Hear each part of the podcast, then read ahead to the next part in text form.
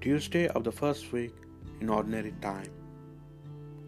A reading from St. Paul letter to Hebrews. It was not to angels that God subjected the world to come, of which we are speaking. Instead, someone has testified somewhere. What is man that you are mindful of him, the Son of Man that you care for him? You made him for a little while lower than the angels. You crowned him with glory and honor, subjecting all things under his feet. In subjecting all things to him, he left nothing not subject to him. Yet at present we do not see all things subject to him. But we do see Jesus crowned with glory and honor because he suffered death. He who for a little while was made lower than the angels, that by the grace of God he might taste death for everyone. For it was fitting that he, for whom and through whom all things exist, in bringing many children to glory, should make the leader to their salvation perfect through suffering. He who consecrates and those who have been consecrated all have one origin. Therefore, he is not ashamed to call them brothers, saying, I will proclaim your name to my brethren. In the midst of the assembly, I will praise you. The word of the Lord. Responsorial Psalm. You have given your Son rule over the works of your hands.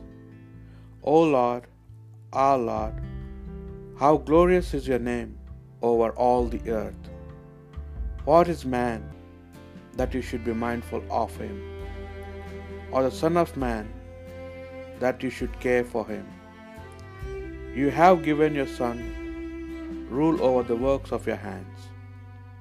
You have made him little less than the angels, and crowned him with the glory and honor. You have given him rule over the works of your hands, putting all things under his feet. You have given your Son rule over the works of your hands, all sheep and oxen, yes, and the beasts of the field, the birds of the air, the fishes of the sea, and whatever swims the paths of the seas. You have given your Son rule over the works of your hand. The Holy Gospel according to Mark. Jesus came to Capernaum with his followers, and on the Sabbath he entered the synagogue and taught. The people were astonished at his teaching, for he taught them as one having authority and not as scribes. In the synagogue was a man with an unclean spirit. He cried out, What have you to do with us, Jesus of Nazareth? Have you come to destroy us? I know who you are, the Holy One of God. Jesus rebuked him and said, Quiet, come out of him. The unclean spirit convulsed him, and with a loud cry came out of him. All were amazed and asked one another, What is this? A new teaching with authority. He commands even the unclean spirits, and they obey him. His fame spread everywhere, throughout the whole region of Galilee. The Gospel of the Lord.